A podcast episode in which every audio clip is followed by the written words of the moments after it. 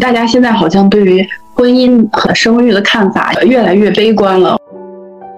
我觉得从原生家庭这一点，真的是很多女生会不喜欢男性的一个大的原因。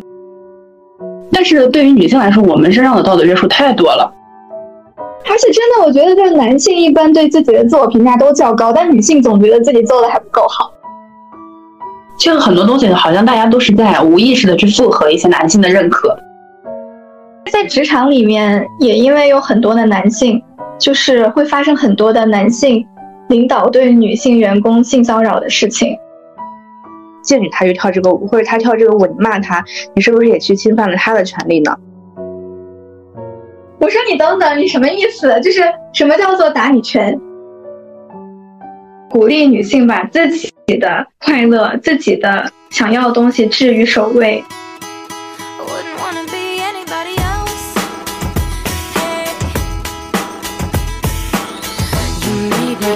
大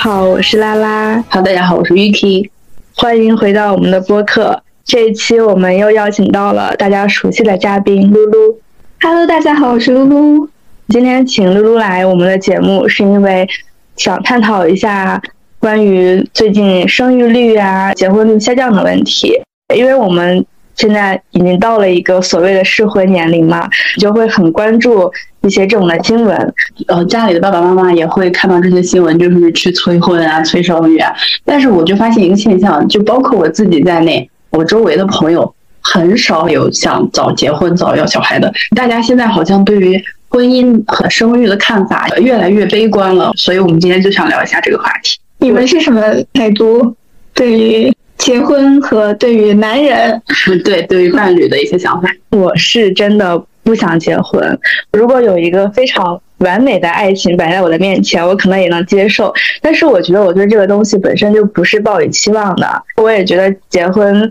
对我来说压力太大了，就好像有点束缚住我的自由的感觉。对于男人吧，我虽然不是那种厌男情绪非常重的人，但是我对于这个种族，对于这个群体也并不看好。你们呢？因为现在我是有男朋友嘛，所以我只能说。我还是个异性恋，对，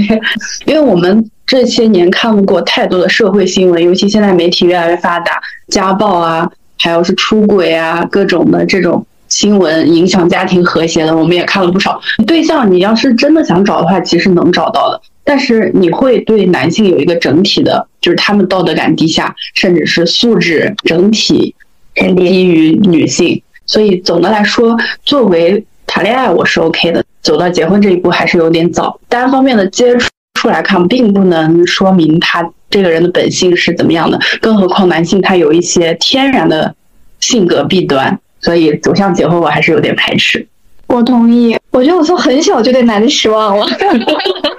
小的时候最主要的影响因素肯定是因为我爸，爸爸的这个形象很早就崩塌了，就让我对男人一直就是有很大的。怀疑，包括一些朋友、同学，在他们身上看到的一些东西，让我觉得其实我不能接受。我又是一个非常有精神洁癖的人，所以对他们我一直都是非常抗拒。对的，我觉得从原生家庭这一点，真的是很多女生会不喜欢男性的一个大的原因。我也是对男生有一种很讨厌的情绪，就是大男子主义。因为我爸就是一个非常大男子主义的人，以及我们家其他的男性，每个人多多少少都有很多让我非常不喜欢的毛病，所以我觉得，可能我不管跟谁在一起，他都会有这些毛病让我受不了。就是可能单纯谈恋爱我是 OK 的，但是如果我要跟这个人生活，我觉得我可能会没有办法接受。嗯，对，我觉得对我来说，就是大男子主义是一个很大的雷点。还有一点，我觉得在我爸身上我看到的让我很绝望的东西，至少在东亚社会里，可能还比较盛行。我爸跟我妈属于，就是有点女强男弱吧，至少在经济实力上面，或者是家庭背景各个方面，还是女强男弱的。可是尽管在这样的情况下，好像在一个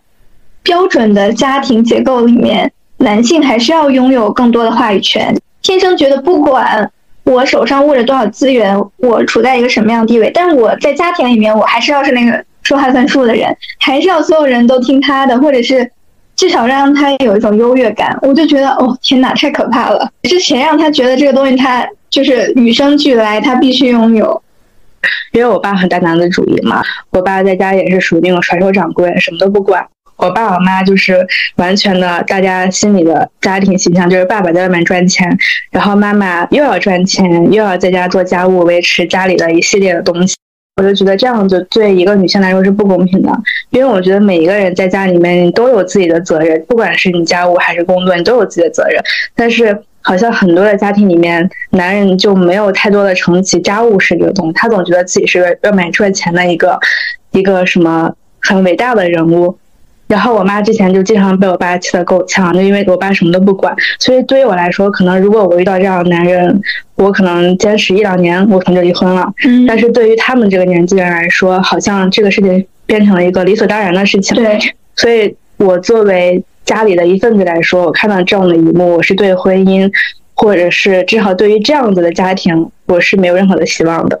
也不会让我对婚姻有任何的期待感。是，而且。传统社会好像就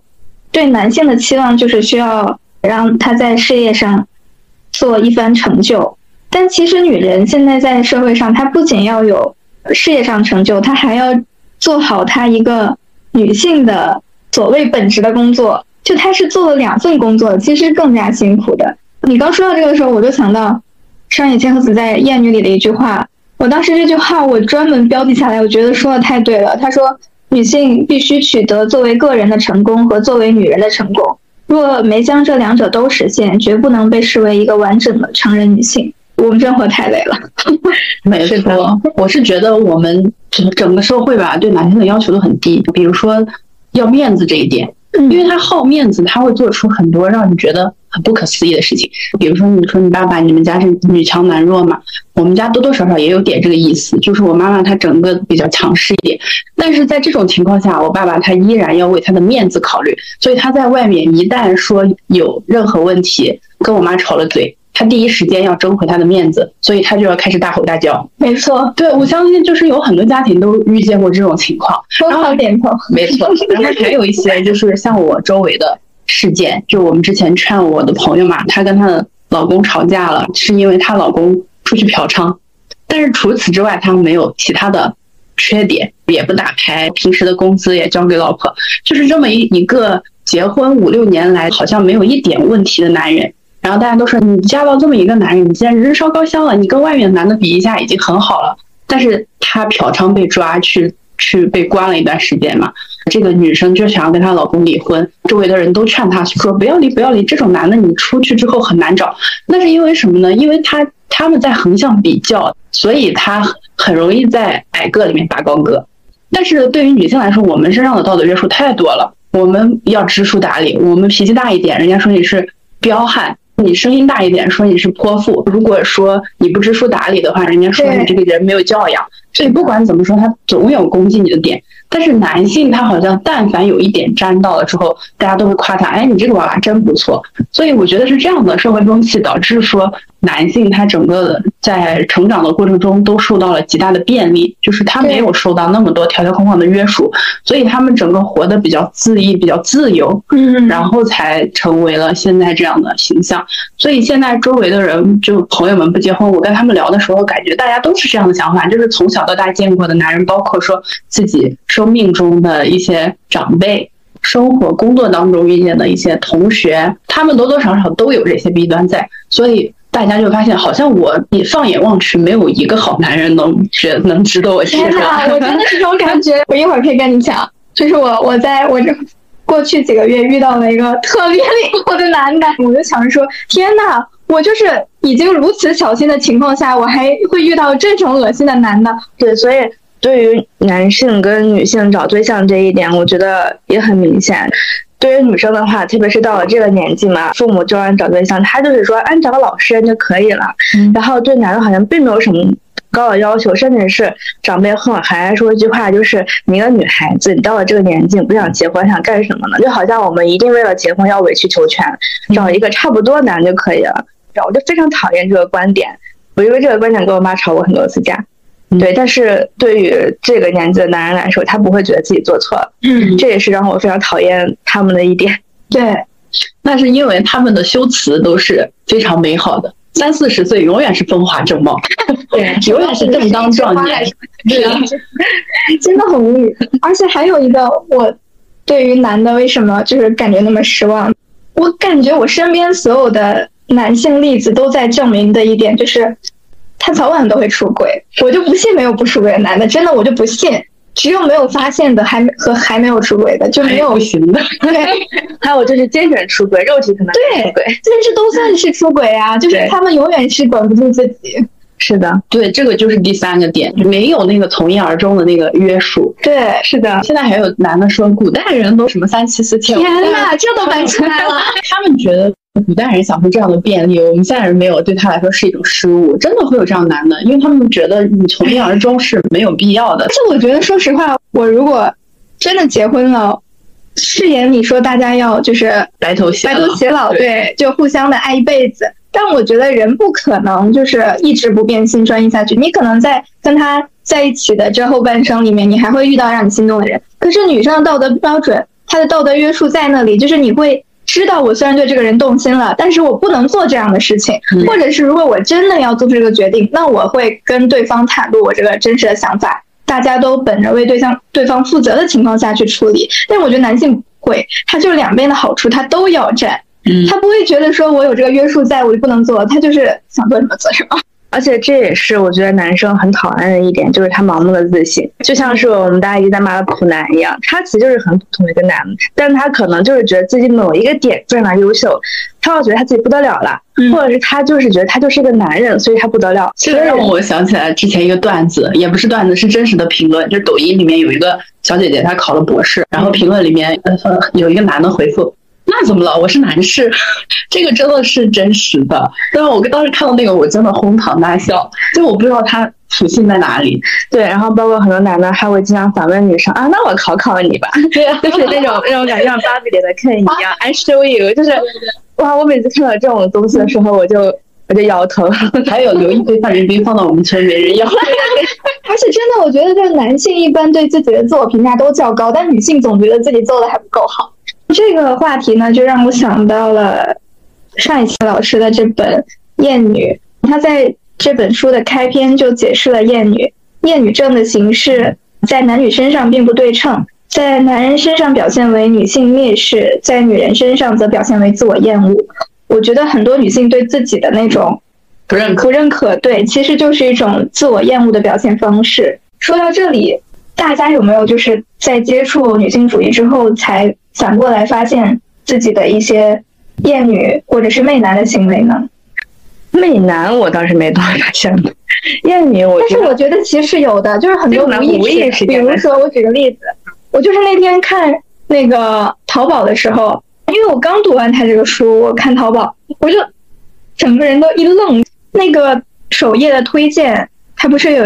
下面有一个关键词吗？对，斩男或者是纯欲，嗯我就突然就发现像这样的词，它都是指向的是男性，它满足的都是男性。而且这样的词你会觉得它是个好词，就这种你完全无意识的这种媚男真的很可怕。他既然有那些营销来做这个东西宣传，那就是因为它是有一定市场的，嗯。所以我觉得它面向的受众其实很广，对。这就是说明大家其实无意识的就是有这个思维在。对，是的。说到这个斩男，我其实之前我是没有意识到的，甚至我也有去搜索过一些，比如斩男色口红，嗯。类似的一些产品单品之类的。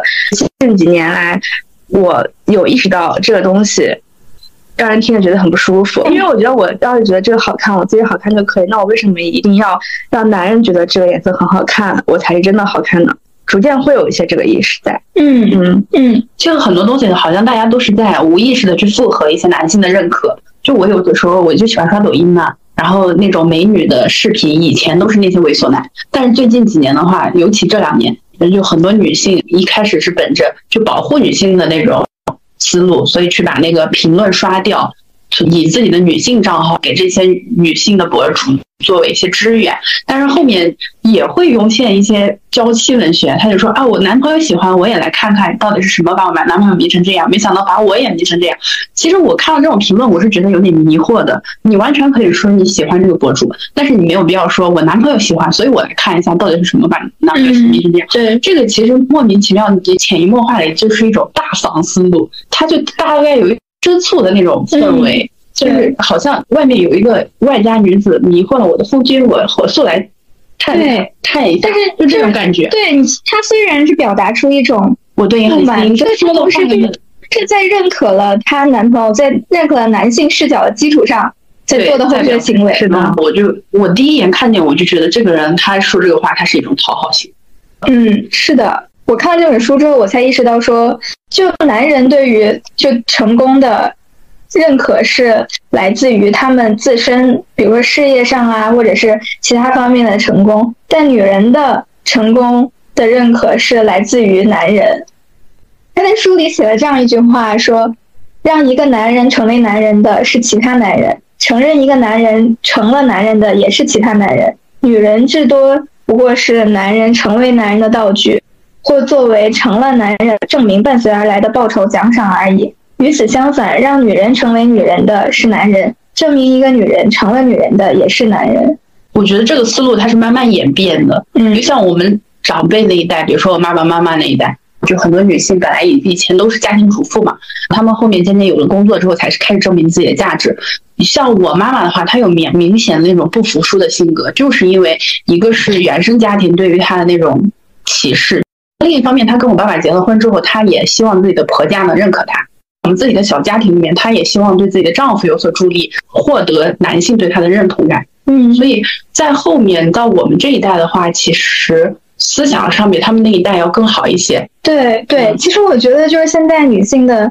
想法已经开放很多了。你妈妈可能是做这些事情是为了得到男性的认可，但是另一方面，或者说再往前推一步，是为了得到社会的认可。即使我们现在不想满足于男性的认可，但是这个社会仍然对我们有很多的要求，我们可能还是无意识做了很多选择去满足社会对于一个女性的要求。没错，你父母的工作这个事情，我想到我家里人这个工作，因为一开始我爸我妈都是在国企上班，但是当时的国企其实效益并不是很好，所以我爸他就从国企离职了。我妈其实是一个非常有上进心也非常能干的一个女人。然后我当时就问我妈说：“你为什么不出去？因为我觉得，如果你当时从国企离职的话，你可能会做得更好，你可能赚的钱指不定比我爸挣的还多。”然后我妈就说：“可是我是一个女的。”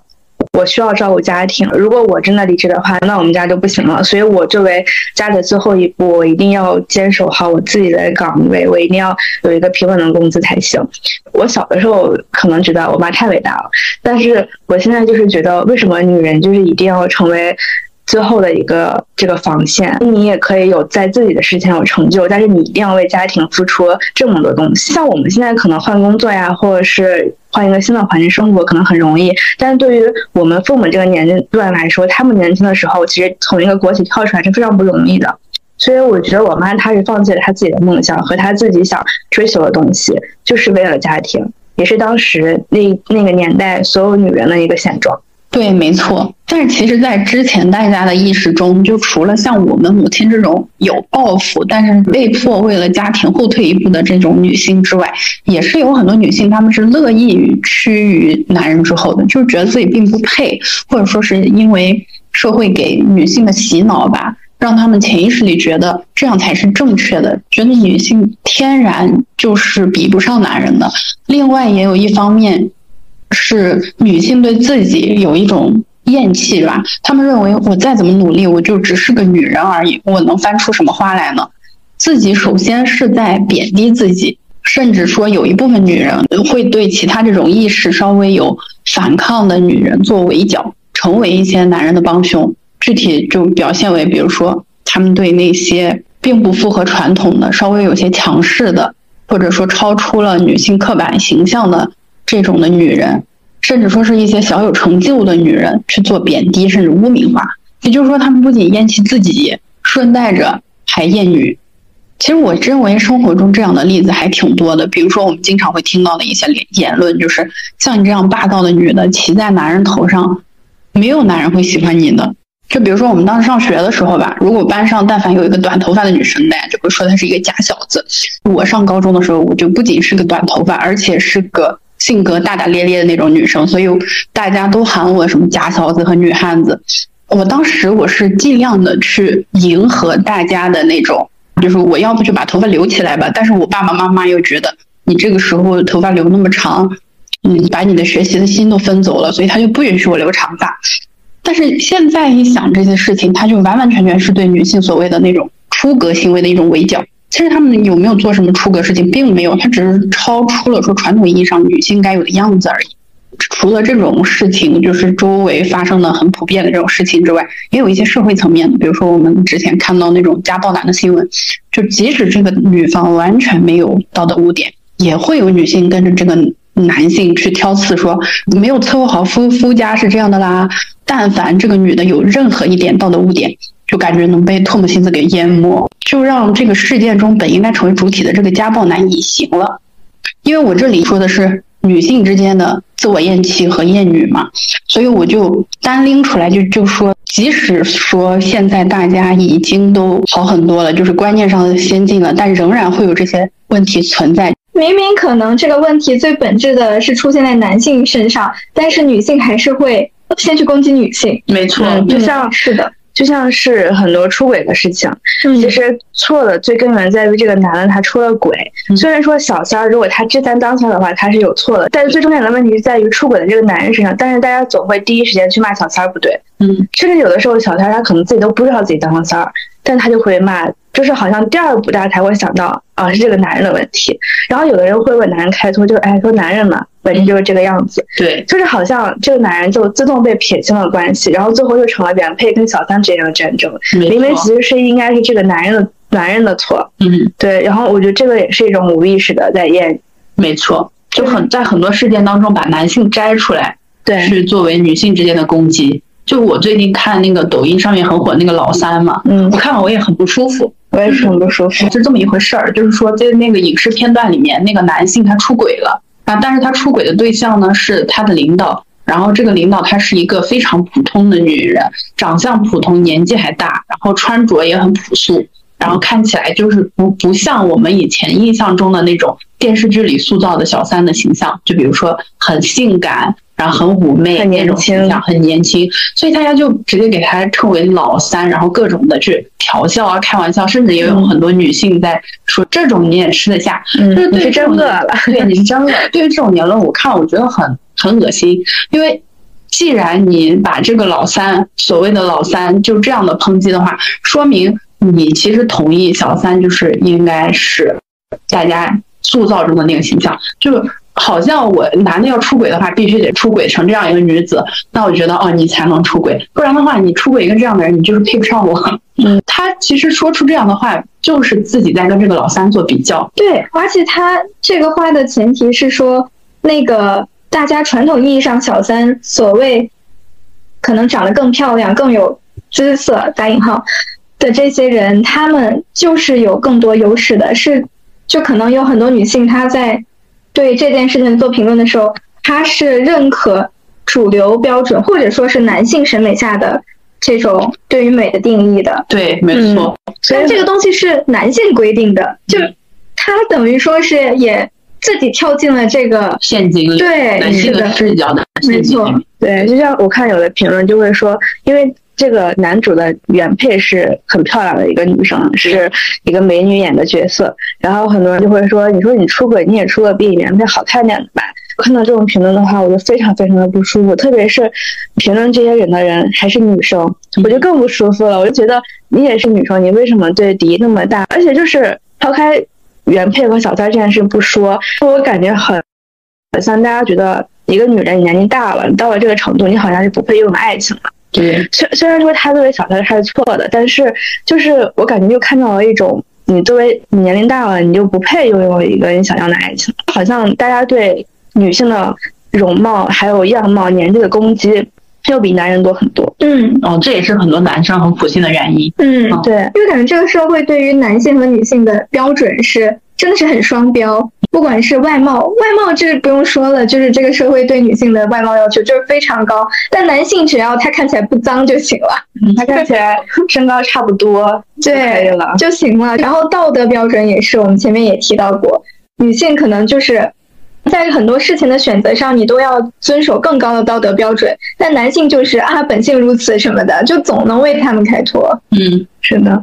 就你刚刚说那个容貌要求的问题，我是感觉最近几年就有一个风气特别的让人觉得很无语，就是每一年都有说啊这个类型的居然杀回来了，那该我出场。我相信大概大家有看到这个趋势，比如说小虎牙又流行回来了，肉腿又流行回来了。前些年流行白幼瘦，之后又开始流行健康美，就是每一个都是对于长相上面的一种束缚。但是这个流行回来了，到底是谁在规定呢？就是好像大家是为了迎合这个流行趋势的审美而去做努力。就我可能自己本身在减肥，但是突然之间哦，流行丰乳肥臀了。那我知道我不减了肥臀，对，我不减了，我现在就正好的，大家看我就觉得我是个美女。嗯但是这个好像也是一种男性凝视下的结果。是的。但是其实，呃，目前就是很多人，因为我在刷小红书或者抖音，然后会在看到很多女性博主，他们就是在发扬、在倡导大家怎么美都是美的这个观点。其实我看到这个观点，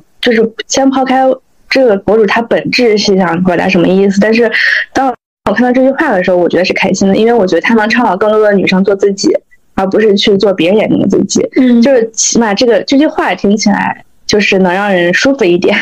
对对对，我觉得这样的趋势是好的，然后单青鹤子在这本书里也说，就为什么女性之间更容易互相攻击，是因为在我们在这种男权社会里面，女性是总的来讲是欠缺社会资源的。如果想要获得更多的资源，更多的方式下都是通过，或者在过去是通过归属于男人的途径。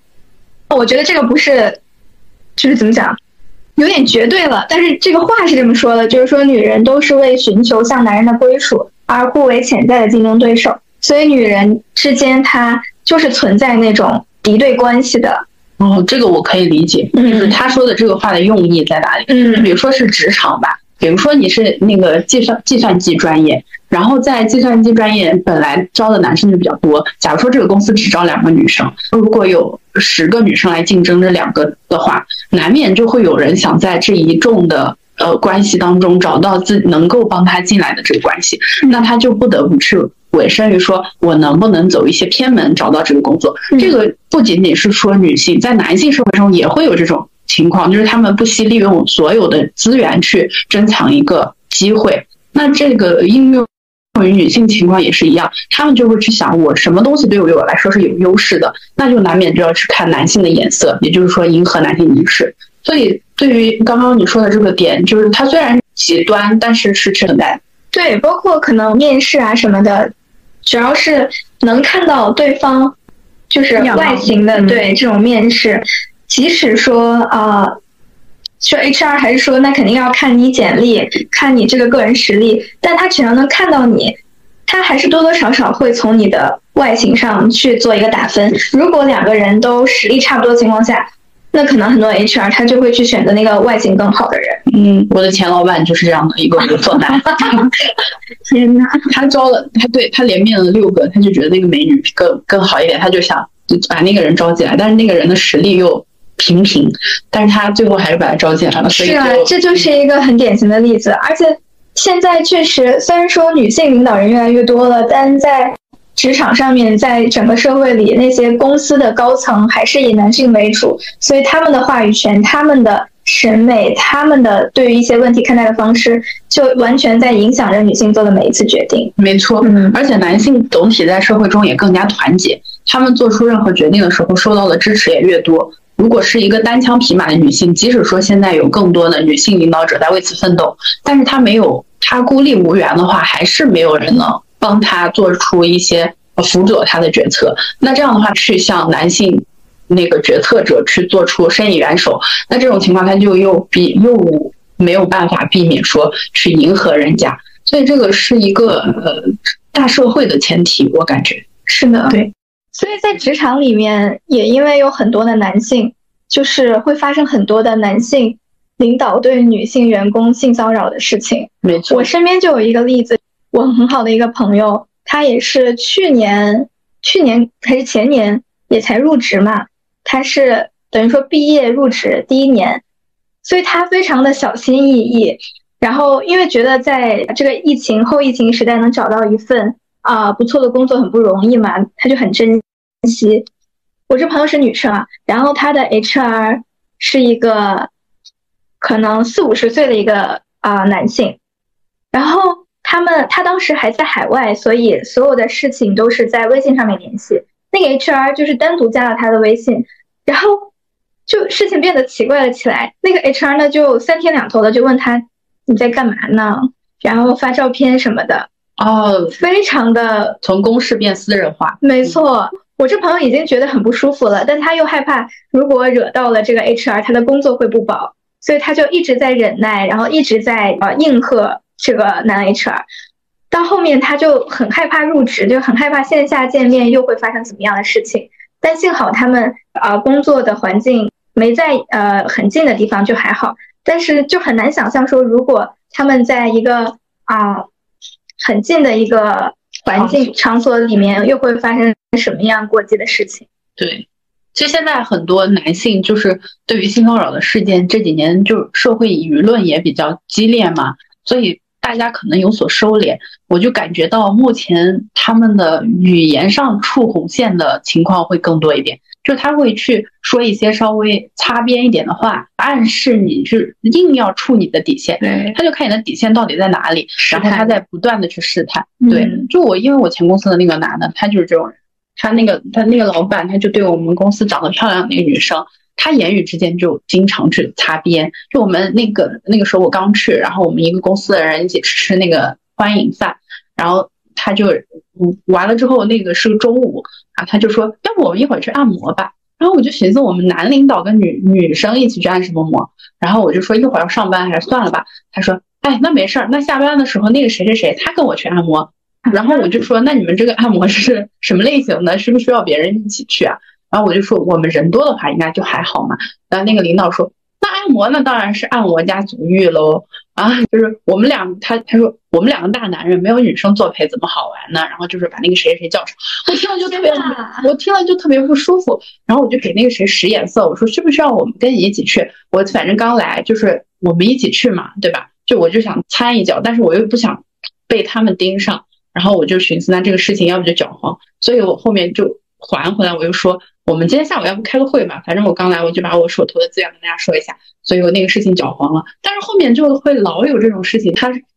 就当着所有人的面他就讲这种话，就他就是在试探你，你敢不敢反驳我？但我们另一个新人他就比较，他零零后嘛，然后他也比较刚。老老板说那个话是那种擦边的话，他就直接刚他，我就听了很爽。但我们另另一个那个他老开玩笑那个女生，她是跟着老板刚开始。工的时候就开始一起来的，所以他时间比较长了，他暂时也逃不出来，就是他离不开这个公司，他的处境我就觉得可能会比较尴尬。对，我觉得就尤其这种事件听的时候，才越发的觉得女性之间要互帮互助，因为女性永远是共同的受害者。是的，因为可能第一天他是在性骚扰别人，可能第二天就是你了。没错，对，你们有遇到过什么就亲身经历的性骚扰吗？我没有，我自身没有遇到过，但是就是我有听到过，就是类似于刚才 UK 所说的这种言语上的骚扰，呃，这是我客户给我讲他们公司。其实我觉得你可能遇到过，但你自己都没有意识到，或者你把它归于就是他没有觉得他不至于到性骚扰。你虽然你已经不舒服了，对，比如说你之前跟我说就是健身房的，你说那还不算吗？那完全就是性骚扰。哦，我突然想起来，因为因为刚才一直在说职场嘛，然后我想到我职场上其实没有。遇到过什么男性，嗯然后唯一遇到过一个组长，但那个组长人确实是人很好，就是他跟我确实是没有过性骚扰的行为，所以我就把这个事就是没有想到。然后说健身房，我觉得健身房真的是一你个看你之前我跟你讲的时候，你完全没想起来，就是我们已经把这种事情合理化了。对，说到健身房，就真的健身房是让男教练对女学员性骚扰一个的一个最好的场所，嗯因为大多数的教练基本上都是男性，然后女性学员也会很多，所以好像就是在一些事情上就变得就是合理化。嗯我之前健身的时候，虽然他没有动手动脚，但是言语上面已经有非常多的性骚扰的行为了。就比如说，他就会会说一些很很暧昧的话，或者说会说一些很那种话挑逗你，或者是故意就是比较带颜色的话。然后就是可能有的时候我们就会就是会忽视，或者觉得那你就是给我开个玩笑，那我就不跟你追究了。但时间长了，他们就会更变本加厉。嗯但还好我后面就是有，就是跟他嗯就是划清对断绝来往、划清界限这样子。我觉得可能女生也是因为都比较婉转，或者是嗯客气，素质都嗯太高了，所以没有正面的去言辞拒绝过这些行为，让他自己不舒服的这些动作、举止、行为、话语。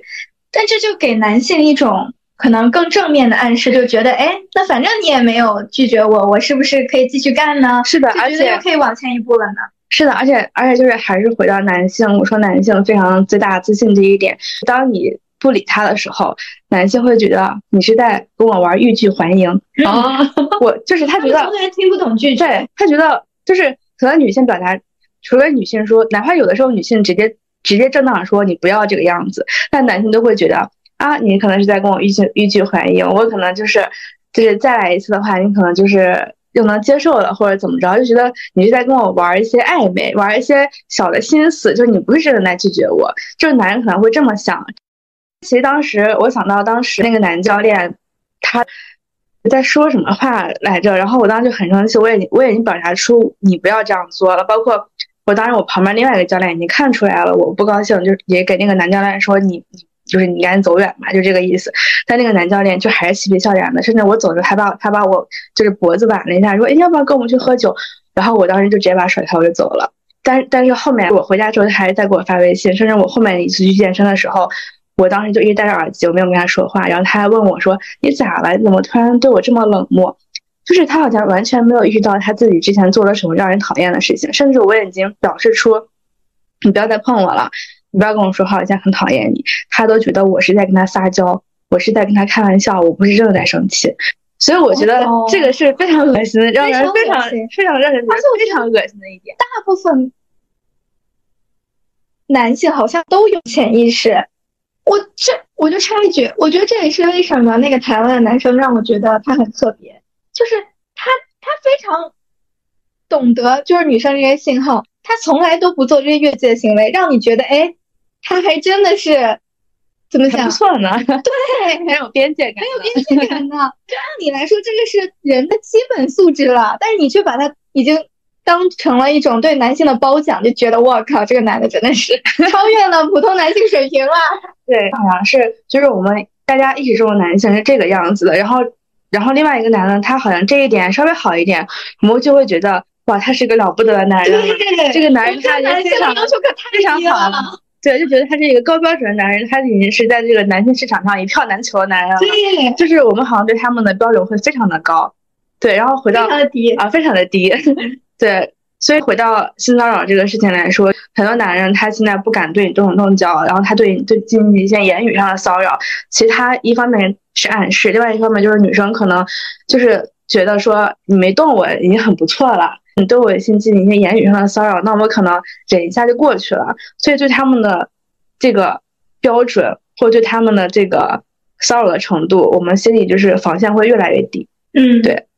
对的。嗯，而且现在处罚的那个标准也很、嗯，是的，很难界定。嗯对，而且像像什么语言上的骚扰啊，可能比较主观一点，就有的人看了觉得这是正常的在聊天，有的人比较敏感一点，然后就会说这个明显的就是在性骚扰，所以这个东西很难界定。我觉得其实因为这个没有办法处分嘛，它还不涉及到法律的层面。但我觉得性骚扰怎么界定？对我来讲，如果当事人觉得不舒服了，那就是性骚扰。没错，嗯嗯。但很很多人就会直接说啊，你这个人开不起玩笑，你这个人很敏感。但是我现在就想说，就这样是对的。就你至少给别人一个信号，就我不是你好惹的，没错，我惹不起。没错。但现在大部分女生，她她顾虑的太多了。你像以前嘛，就是有各种什么。名声啊，你的名声出去要好，你要你作为一个女性，你的名声才是最重要的，所以他们以这个来规训你。嗯，那那很多事情你只能就是默默的忍着。那到后面的话，大家就开始在工作中遇到一些东西，那就为了工作，为了自己的事业，然后委曲求全，或者说为了家里人闹大了之后，人家如果拿你的家里人做要挟啊，包括说呃也也会有那种事件嘛，就是男生女生在呃谈恋爱期间那个什么的时候拍了小视频，然后。每一个受害者都是女方，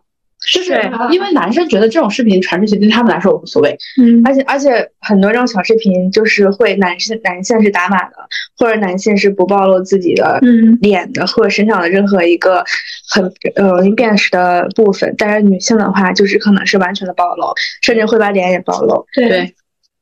对，我觉得还有一方面是缺缺乏了。在性方面的教育，从小我感觉我们都没有跟，至少在东亚社会里面很少会对小孩有过告诉他们说什么样你要说不，什么样是不可以接受的。所以，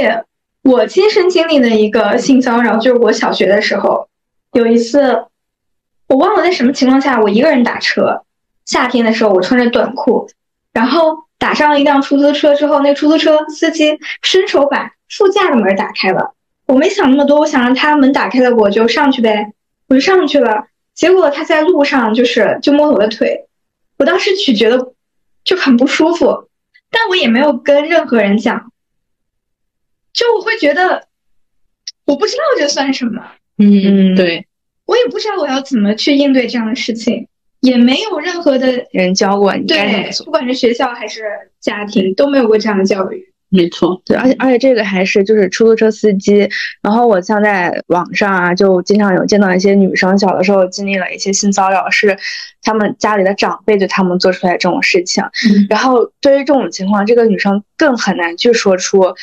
不不行，或者是很难会告诉家长这件事，因为他们不知道该怎么说，他也不知道这个长辈对我。做这个动作，他到底是对我性骚扰，还是说他只是对于一个长辈、对晚辈的一个关心、一个爱、一个爱护？所以就是小的时候我们很难界定这种东西。我们哪怕真的觉得自己被骚扰了，也不敢跟家里人说，因为毕竟如果是长辈，就是一家人的话，其实你的父母他们以和为贵，他们对他们也不知道该怎么去处理这件事情。他们能把这个怎么办？就有的家庭，如果他碰上一个很好的父母的话，他的父母可能会帮他伸张正义。但如果说他的父母是也是比较软弱，或者他的父母也是不太敢声张的话，那真的这件事情一定会在这个女生心里留下一个很长很长的阴影。对，没错。而且我觉得另一方面就是女生在性骚扰行为中的一个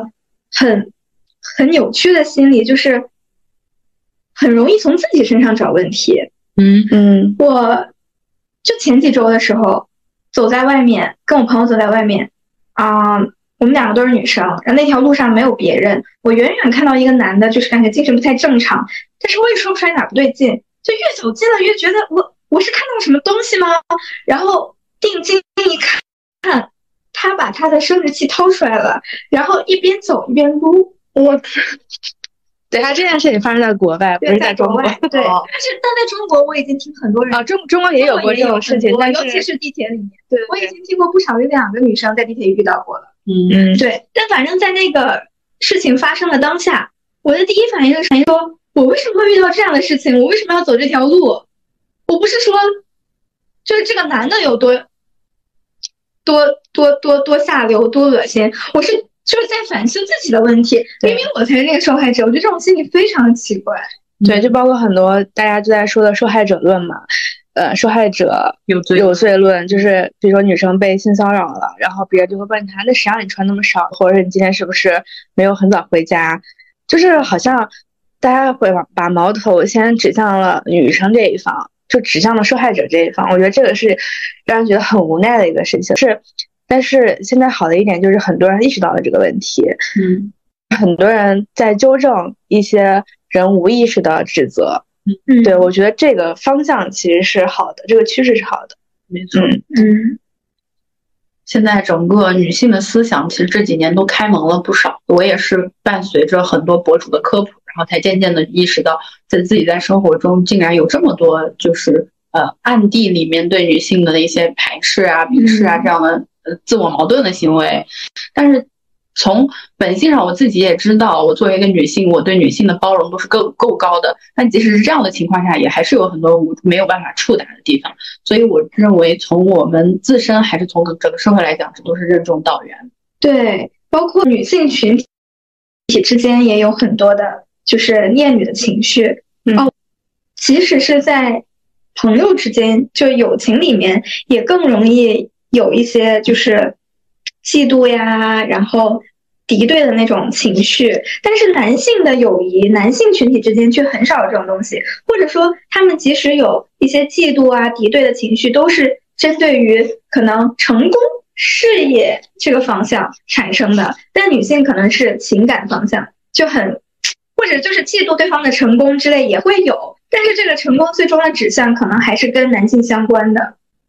说到女性之间的相互嫉妒这个事情，我想到前段时间 Lisa 去跳舞的跳脱衣舞的这个事儿，然后当时也是轩然大波，不管是 K-pop 界还是整个世界，大家好像对，特别是女性对这个事情的谈论度非常的高。嗯然后对于这件事情，我一开始其实是站在不支持方的，就是我觉得她跳舞这件事情让我非常的不理解，因为我作为一个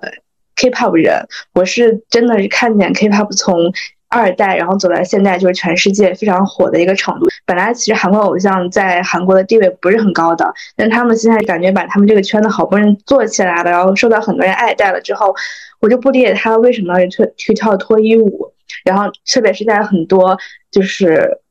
嗯，高层像 LV 的一些高层或者是一些很有权力的人面前去跳这个舞，然后去赚钱，我不知道他为什么要赚那个钱，这我非常不理解。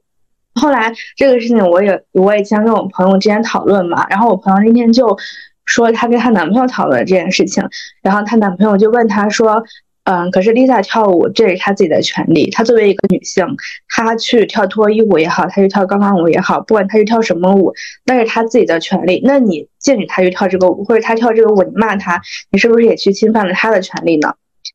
然后我就刚好谈到这个话题嘛，我就想问问你们是怎么想这个事情的？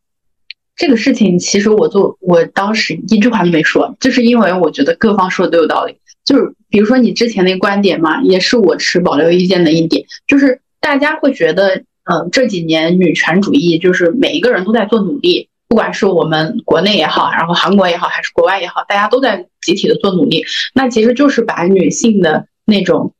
呃，强大的那种感觉就是迸发出来，就想给大家塑造一个女性无所不能的这样的感觉。他不想把女性作为传统意义上那种性化的角度去说。但是 Lisa 这个时候，她作为一个世界级的 K-pop 女团，本来作为女团来说就已经是被性化的产物，她又去做了一个比较性化主题的东西，所以有一种开倒车的感觉。所以有很多人才很激愤对于这件事情。但是你后面又说这是他个人的权利，我也是赞同的，因为我们对于女性的规训特别的多，但是男性社会他们对男性的道德感很低，所以我当时对这个这个问题，我为什么有有了不同的见解？就是我觉得，既然男性道德感很低，为什么女性不能把道德感放一放？就是我们把，既然不能把他们的道德感拉低拉高，因为没有人去规训他们嘛，那我们把我们的道德感拉低，那你这句话听起来说就是我们也可以，我就就感觉，因为这个社会大家都很退步，那我们也退不好了。大家都是懒人。我本来就是有一种，因为大家现在女权整个把社会把大家的形象塑造的很强壮，就是那种 soldier 的感觉。我直接是一个女战士，然后我无所不能，然后我这样也可以，那样也可以。但是是有很多人，他是他的理理想并不是这些，我只是想做一个普普通通的人，然后我就摆烂也好，不管怎么样也好，我无所成就也好，我做家庭主妇也好，这是他的权利。所以，但我只是觉得，就是你摆烂，就我觉得摆烂在这里可能还是不是特别合适的一个词，嗯因为我觉得如果你不想有什么成就，完全 OK，那是你个人的选择。但我觉得没有必要以去服务男性为对基，础因为因为。他跳脱衣舞这件事情，其实很多人看见的是他跳脱衣舞来媚男，嗯，来服务男性。因为本来这个脱衣舞在很早之前就是一个男性驯化下面的一个舞种。我理解你说的，像是就是色情产业，不管是啊、东方像日本的艺妓啊，还是西方那些红灯区，它的那些性相关的产品服务，最初都是服务男性的，现在大部分也仍然是服务男性的。就是男性永远是性之中的上位者，是得到权利、既得利益者，所以才会有这么多人觉得 Lisa 去疯马秀去做一个这样感觉啊、一个错误的帮凶是一个不可饶恕的事情。但我同样也对于这件事情怀有一个就是摇摆的一个态度。但我的想法，我的摇摆跟你的摇摆有点不太一样。就我一方面会觉得说啊，脱衣舞本身是对女性的剥削，是将女性身体工具化的一种表现，也是通过牺牲女性去服务男性的资本主义产物。但同时，我也会觉得说，疯马秀可能在当今这个社会里面，已经不完全是色情表演了。可能过去脱衣舞是完完全全一种肉欲的服务男性的一种啊、表演，但现在可能加上一些灯光啊、舞美啊之类的美化，也可能把脱衣舞进行了一些、啊艺术化艺术化的处理。对对对，它已经不算是一个传统意义上的色情表演了。而是以一种身体艺术的方式存在。Lisa 去演疯马秀是一种，嗯，从某种意义上来讲是女性有权支配自己身体的一种表现，或者是说呢，即使是他通过这次表演，他可以像很多媒体所说的，获得更多的机会和他在呃职业发展上的一些筹码。那我觉得，他只是做了这样一种选择而已，就是体现的可能更多是他。啊、在事业上的一种追求和野心。如果是这样想的话，我觉得他的行为是我可以去理解的。但是再往前想一步，我觉得 Lisa 去疯马秀这件事情是否是正面的，就是本质上是取决于这是他自己主观意义上想做的事情，还是作为棋子在被资本主义推动之下的被迫之举。比如说是公司的安排呀、或者是啊、社会等等等各种因素把他逼到了这一步。那如果是后者的话，是那才是的的确确又落入了父权之下悲哀的游戏规则。我觉得我是这么想的，所以，因为我们不知道这到底是啊、什么推动着他来到了这一步，所以我无从去决定这到底是一件好的事情还是不好的事情。嗯，哦，你说的后面那一点我也很有很有共同感嗯觉，就是你说他如果是自己的选择，然后去做这样的一种权利的交换，这一点我当时也觉得，因为有很多传闻嘛，就说因为 LV 那个公子他想去获得他的认同，然后才去做这样的事情。对，那一我们刚才也说了，在职场上女性是很难去获得权利的，而且也没有人能够簇拥她的决策。嗯那这个时候她又只能被迫以自己的一些优势去交换，所以在这个时这个方向上思考，如果她是为了自己的野心的话，也无可厚非。嗯但是当时他在疯马秀有一场表演，我是非常的觉得很不舒服，就是他演一个白领，哦然后就当时徐佳发的那个那那一段，就是嗯那一段是让我真的觉得很不舒服，因为我觉得他那一段是在暗指我们女性脱下衣服之后，啊然后股票飙飙升，就是一定要我们有一个好像性的性方面的一个服务，或者是这种态度，然后就是我们才对这个东西才会有意义。没错，所以，所以这一点，其实我当时后面对他表示一些反派的观点，就是这个原因。对，如果你说到这里，我我是完完全全全觉得同意的。我觉得这样的一种表演，有这样的情节在，是真的是对女性的一种侮辱，因为他就感觉明明在职场里面，大家是要以能力说话的，可是女性却要在能力之外，她还要做一些女性独有的标志，需要去做一些就是跟身体相关的、跟女性特质相关的一些东西，来凸显他的优势或者去得到一些成就，就是很离谱。对，就还是男性对女性的一种定义。对，我们刚才说的其实是把两件事情分开了，一个是对他的看法，一个是对秀的看法。对对，我们本身对他去参加这个秀，我们是作为一个摇摆的局面，但是从他的秀而言，就本身来说是一种对现代女权主义的背刺吧。我上周的时候跟我一个男生朋友吃饭，他就突然就是说起别的事情的时候，就说啊，他有一个啊、女生朋友，就天天在那里打女拳什么的。我当时就很不爽，我说我说你等等，你什么意思？就是什么叫做打女拳？就他说啊，那是我很好的朋友，没有别的意思。就他说他们关系很好，他也没有想要贬低他。可是我说，那我觉得你这句话的意思就是你还是很有敌意呀、打女权，他到底是说了什么话呢？然后他就跟我说了一下他说的话，就可能他在男性那里啊、受到了什么不好的遭遇。我说那人家说的就是很客观的事实啊，人家只陈述了人家的感受，你怎么就说人家打女权了呢？然后他一时也不知道作何回应。我就觉得现在有很多男性他并不清楚女性主义到底在说什么，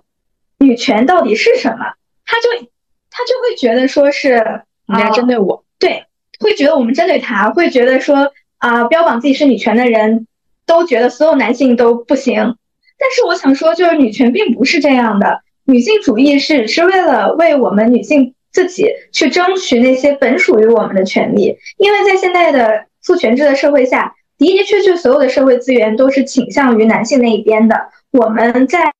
各个环境下都受到了很多的不公平对待，有很多甚至我们自己都没意识到。那女性主义就是为了唤醒大家的这一面，并且为我们争取一些本属于我们的东西。我们并不是说想要高于男性，或者是啊、要超过他，或者要踩到他们头上，并不是这个意思，只是想要大家都能够平等的站在一起，去讨论一些事情，去做一些正常的社会工作。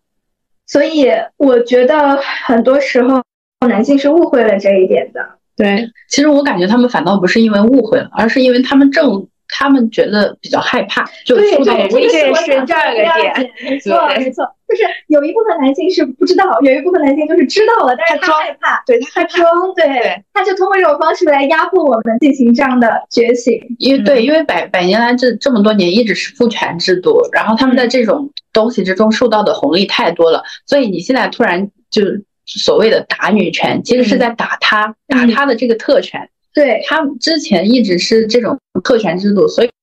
他舒服，他安逸。嗯他现在走不出他这个舒适圈了，那你任何来说他的这个人，他会不自觉的作为一个群体来战斗，他就不会觉得我是个个体，他觉得我是群体里面的一部分，因为你挑战了我的权益。嗯这个我就不得不说到我的前任，因为我之前的时候跟他刚在一块没多久，刚好经历了唐山打人事件，然后我就跟他去聊了这个事件，然后他就说我在打女权，我说我只是帮助这些女生说话，我觉得不管怎么说。这些男的打这个女生肯定是不对的，嗯就先不说男女这个体力上和身体上不对等的这个情况下，打人这件事首先就是不对的。然后，然后我当时我忘了当时我们具体是怎么讨论的了。然后他就说来打女拳，我说我没有打女拳。然后，然后我就说，我说那你是在打男拳吗？还是怎么着？然后他就说，可是男拳现在本来就是一个向上的权利，我们本来就是拥有比你更多的权利，那我当然要享受这个权利。他们的想法是这样子，其实很多人他们知道，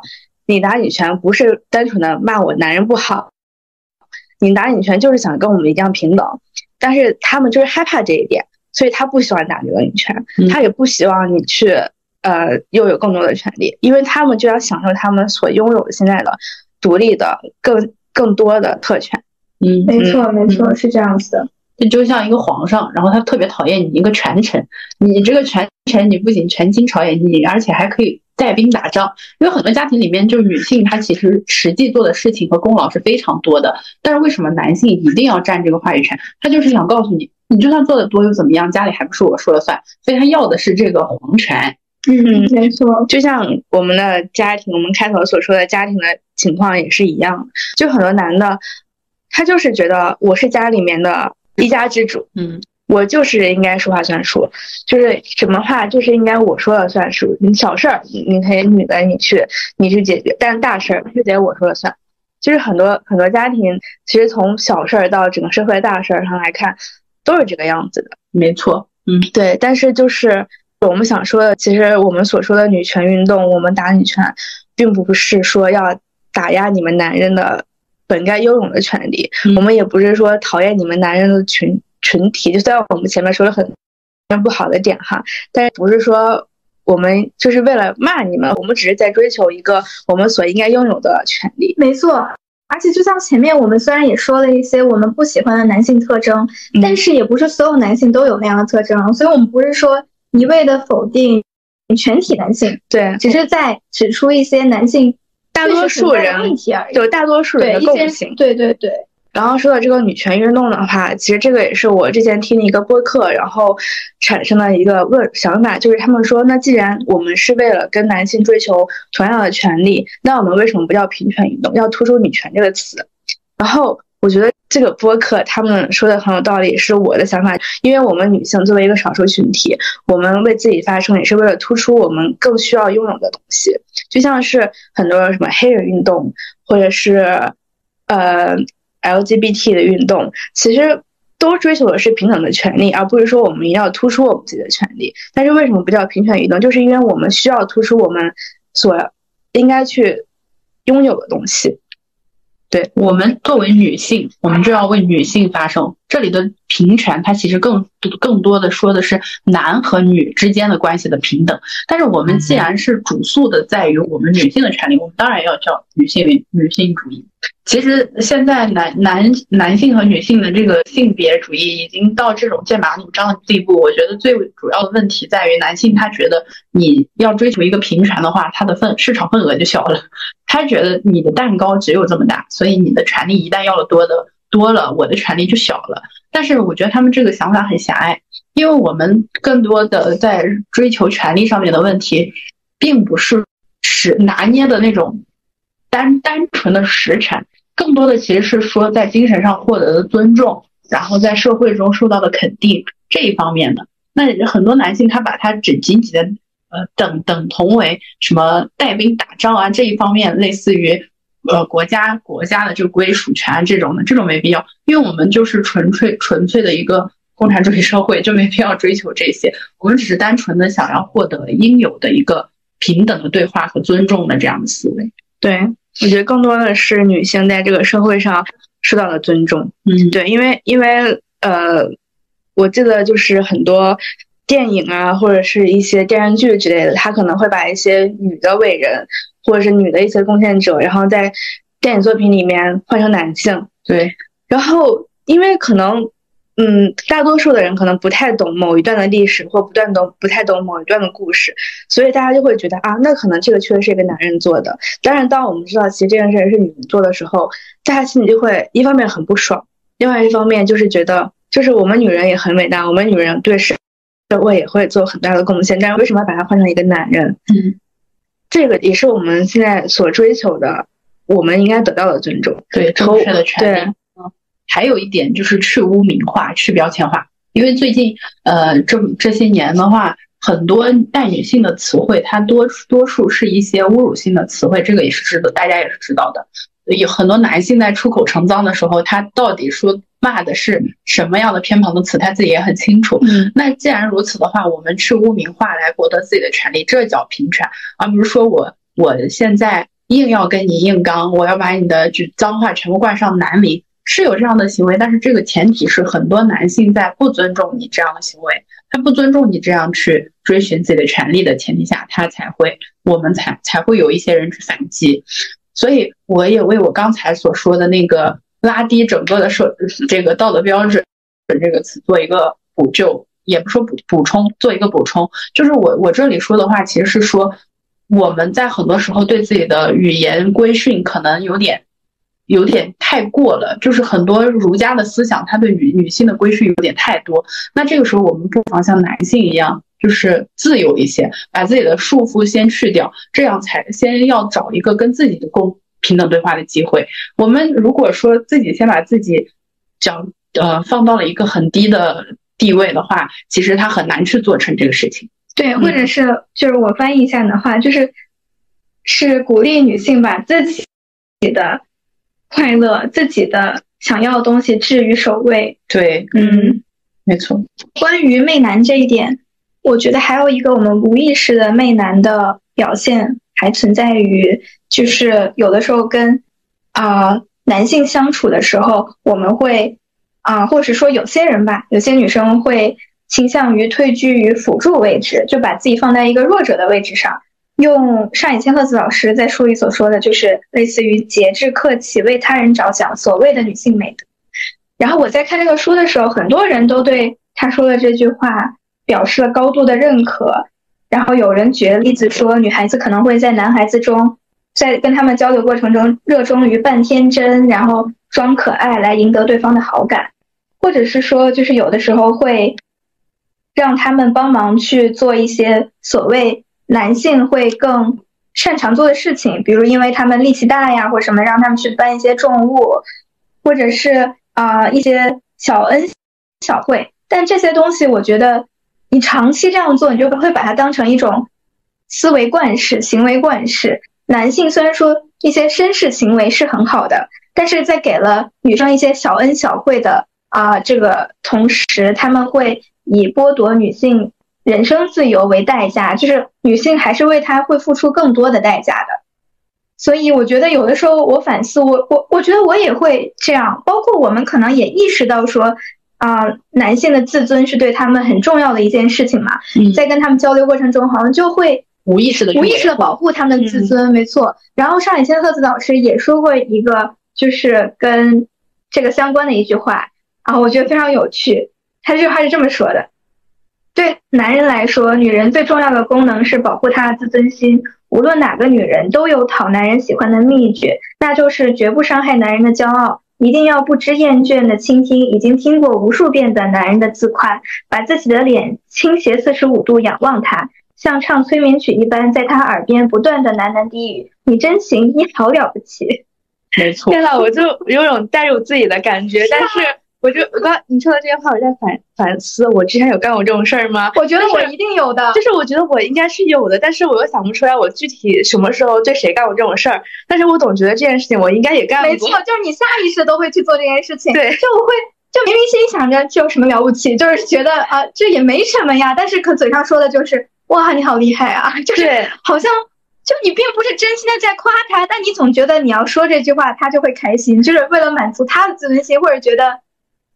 就不知道为什么，对，然后然后包括像说说在外面要维护男人的自尊心这一点，我想到就很多夫妻之间，特别是有些梗就会说啊，在家里面你可以随便欺负我，但你在外面作为我的老婆，作为我的女朋友，你一定要在外面给我面子。然后我作为我作为一家之主，我作为你的男人，我在外面我一定要就是彰显出我自己很有面子，然后我能管。叫管得住你的那种感觉，就就像是我们谈恋爱的时候，有时候也会这样子，就是可能我你跟男朋友吵架，在家里面怎么吵都无所谓，但出去的时候，我就会故意说啊，我我男朋友很厉害，或者说我我都是听我男朋友话，然后很多事情我会听我男朋友的，这样子，就是无意识的会让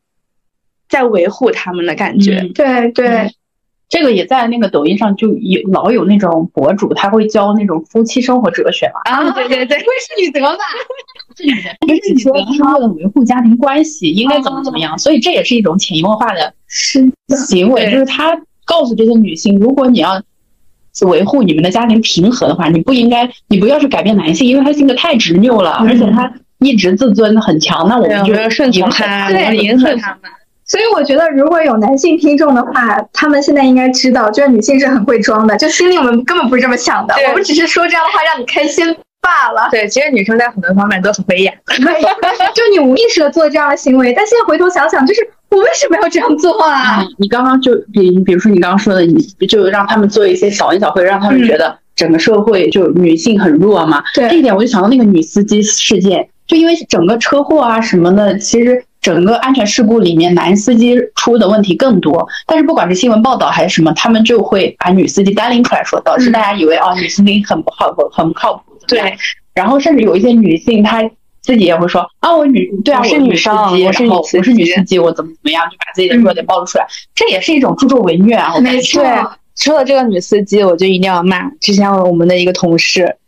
之前我们很早的一个男同事。嗯，这个事情是我另外一个朋友跟我讲的，就当时有一个社会新闻，就是有一个车撞上了一个什么大卡车，还是撞上了什么围栏，然后当时那个男生看见了这个画之后，他就说一定是女司机，就是他不假思索的说一定是女司机干的。然后后来这个新闻报道出来是是男司机，然后他就他就他也没有为自己辩解，他也没有觉得怎么样，他又觉得这个事儿无所谓，因为因为他这么会觉得，就是我觉得你是女司这个想法这个思路是没有什么问题的，他们默认了这样是对的，嗯，他们也默认了我这样想女生是对的。哦，除此之外还有什么？男生工科学的一定好，就是男生计算机比女生强，然后女生买一个好一点的游戏本，他根本就不会用，然后女生下了 Steam 游戏根本就不会玩，嗯，类似于这种，对，就女生只玩换装游戏、乙女游戏等等等等等。等，对的，这样的是的，这样的歧视随处可包括像追星啊之类的，是的，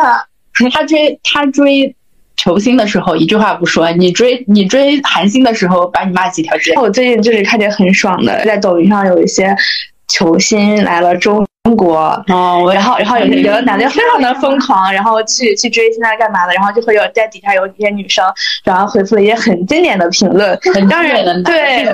然后然后我当时看见我就听到好爽，因为我也是追星的人，所以我当时看这个话我太爽，对，年度爽文的感觉。就男性他们自我标榜能力很强，嗯，对，嗯，但是女性好。好像也会注重伪虐，去帮他们塑造。对对，我们无意识的会做很多东西。嗯，对。所以我现在就觉得，我们这一期虽然聊了很多，但是就走女性主义这个路线，它还是非常的漫长而道远。对，还有很多的东西要做，包括可能有一些人，尤其是有些男性会说，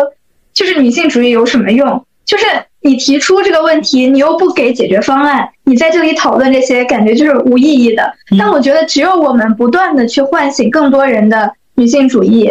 然后不断的去强调这件事情，才有可能在未来有一个，不管是法律层面呀、社会意识的层面。有一些解决方案，对对，包括其实像我们今天提到了很多无意识的行为和无意识的想法，其实，在我们提到这个事情的时候，我们自己在反思，我们是否之前干过这件事情，然后包括我们也会有一些很拧巴的想法。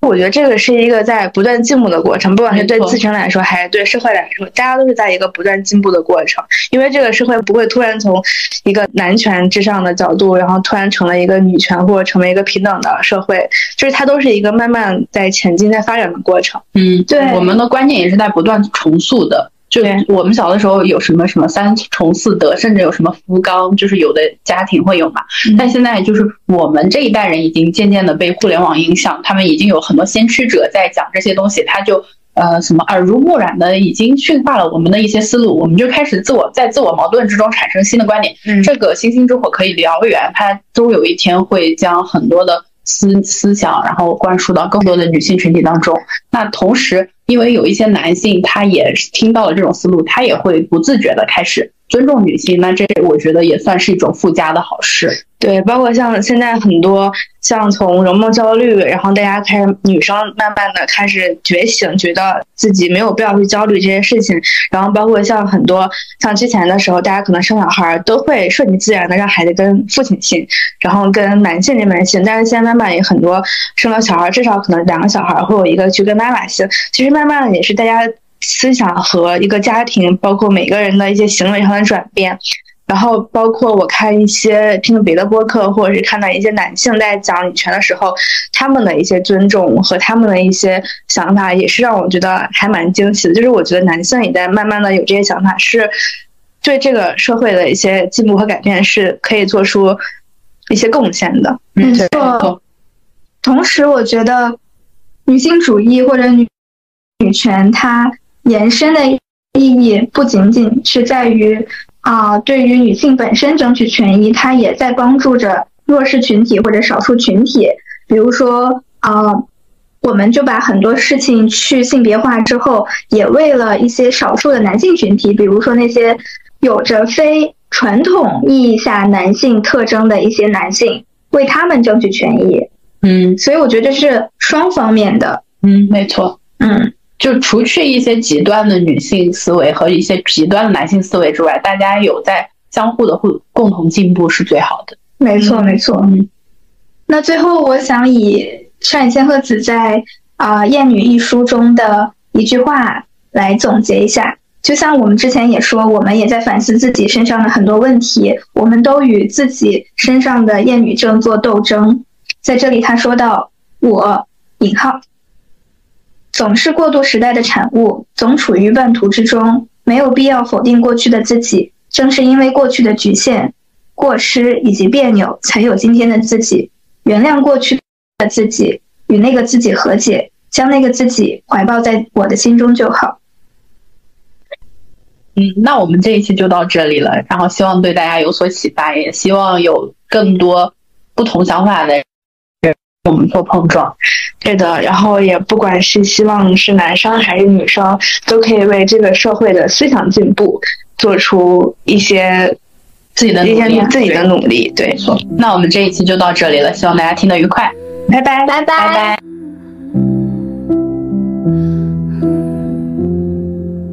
I used to float, now I just fall down. I used to know,